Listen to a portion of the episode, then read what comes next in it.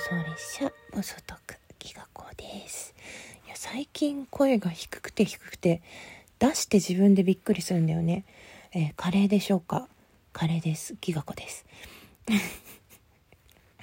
なんかこのままだんだんおじさんになってっちゃったらどうしようって思うよね。今は、えー、お昼ご飯の用意をしながらちょっと空き時間というか隙間時間に収録をしてます。あの人とやり取りしてて急に思い出したことがあって私ダラダラと長い文章を書くのが割と得意なんですよ。でなんで得意なのかっていう話をしようとしたらあって思い出したことがあって小学校4年生の時の先生がすっごい面白い先生で国語の授業でねこう授業が始まってって先生があのドア入り口からガラッと開けて閉めて入ってきて京太君の前に立ってでみんなが挨拶するじゃないですか。その後先生がね今ここまで入ってきたそこまでで作文を書いてくださいって言ってみんなに原稿用紙渡してくれてで、えってそんなの先生が教室に入ってきたで一言で終わるじゃんってみんなで、いやいや言ってたら、いやこれねって先生毎年どのクラスでも自分が担任持ったらやってるんだけど、一番多い子は11枚書いてよって、原稿用紙11枚書いてよっていっぱい紙持ってきてるからみんなも頑張ってみてって言ったんですよ。そしたら、えってみんななって、それじゃあもう一回先生入ってきてって、先生のこと何回も何回も同じことやらせて、で、右足から入ってきたとか、なんか右手で開けたとか、その動作、まずは動作を書き出して、それでも1枚、2枚いくかいかないかみたいなで何回もやってやってって言ってるうちに、そのうちにこう創作が入ってくるっていうか、その目線でどこ見てるとかどういうことを考えてこういうことしてるんだろうみたいな今度自分のそういう考えも入ってきてこうに違いないとかね。そういういろんなこうものを付け足していくようになってあこういうふうに書けばいいんだみたいのが分かっていってだんだんみんな長くなって長くなってで私は記録を破りたいと思って頑張ったんだけど8枚しか書けなかった。いや悔しいって思ったのがすごい印象深くてでそれをね未だに何ていうのそこが根源というか基本になっているその先生が何度も何度もその短い動作だけでどこまで長く書けるかってやってくれたことが自分のそのものの見方とか文章を書く時増やしたい時どういうふうにするかっていう根本になってるなってすごいことを教えてもらったなって思ったんよね。でその先生はね他にもなんか小学校4年生でねまだ交互昔のそう歴史的仮名遣いみたいのを習ってない時期にあのテフテフが一匹脱炭回帰を渡っていったっていうその一文を国また国語の時間なんだけど黒板に書いて。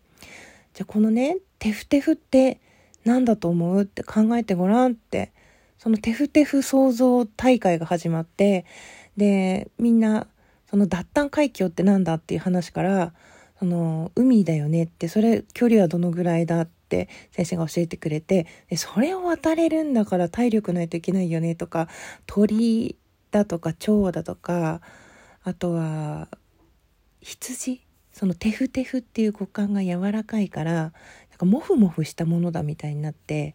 いろんな意見が出て私は羊派だったの。泳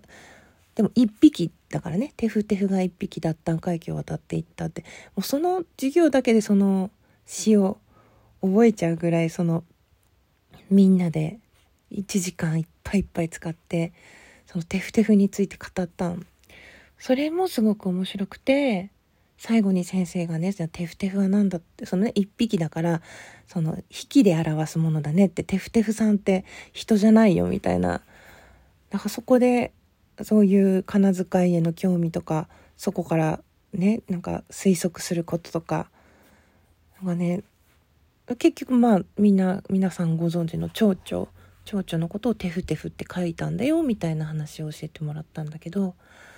もう忘れられないことばかりというかとっても楽しかったんですよね。その先生とはすごい馬馬が合うというか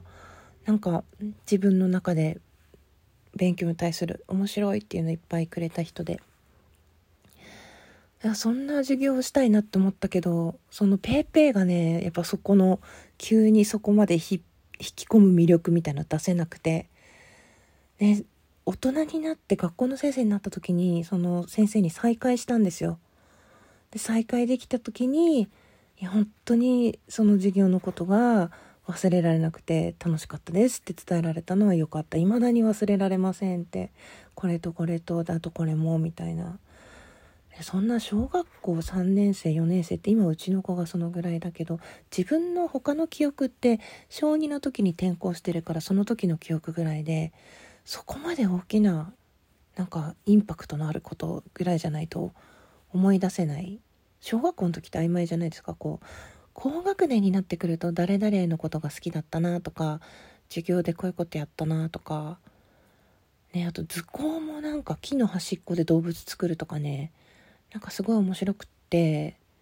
ねほんとね思い出に残る授業いっぱいしてくれた先生なんですけど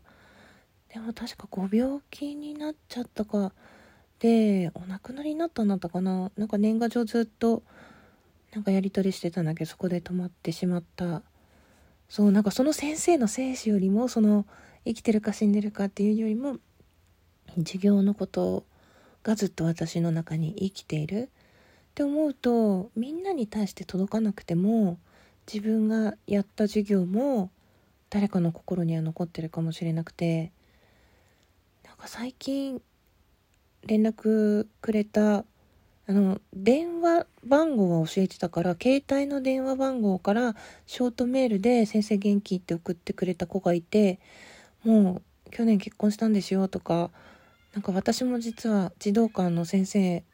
にねなったんですみたいな話をしてくれてその時にやっぱりねこういう授業のこと覚えてるとかこういうふうに声かけてくれましたよねみたいのを言ってくれてなんか学校の先生って親じゃないからその瞬間にその時かけた言葉の行方を見守れないんですよね。種だけまいてそれが花咲くかどうかはわからないっていうかいつどこで思い出してもらえるかそれが自分が言ったものかどうかっていうのが分からなくても一生懸命何か未来につながるといいなってなんか思いながら話しかけてるんだけど。なんかたった一人でもそういうこと言ってまた連絡取ってくれる子がいたっていうのがすごく私5年ぐらいであっという間に学校の先生辞めちゃってるんでその短い中でもそうやって追いかけてきてくれる子がいたっていうのはすごい嬉しかったしその学校だけに限らずこういうね音声配信とか音声だけじゃなくて Twitter 何かかにか人の目に言葉って触れるじゃないですかそういう時に誰が書いたか誰が言ったか分かんないけどこういう考え方こういう言葉ってあったよねっていうのがなんかふと思い出してもらえたらすっごいそれは素敵なことだなっていうふうに思いました。うん、なんかそういうことを思い出させてくれた友達のことをすごく出会えてよかったなって思うし今日はいっぱい励ましてもらってもうもうほんとダメだってところまでどん底まで行ったんだけどなんか優しくしてくれて時間使ってくれて一緒にいてくれたことを嬉しく思ったのでその気持ちも含めてなんか収録したくてうん録音しました。なんかつながってくださってるみんなにみんなっていうかね皆さんには本当感謝ですね。うん。私も園長先生のようなありがとう系配信者を目指していきたいと思います それでは最後まで聞いてくださってどうもありがとうございました。ではでは。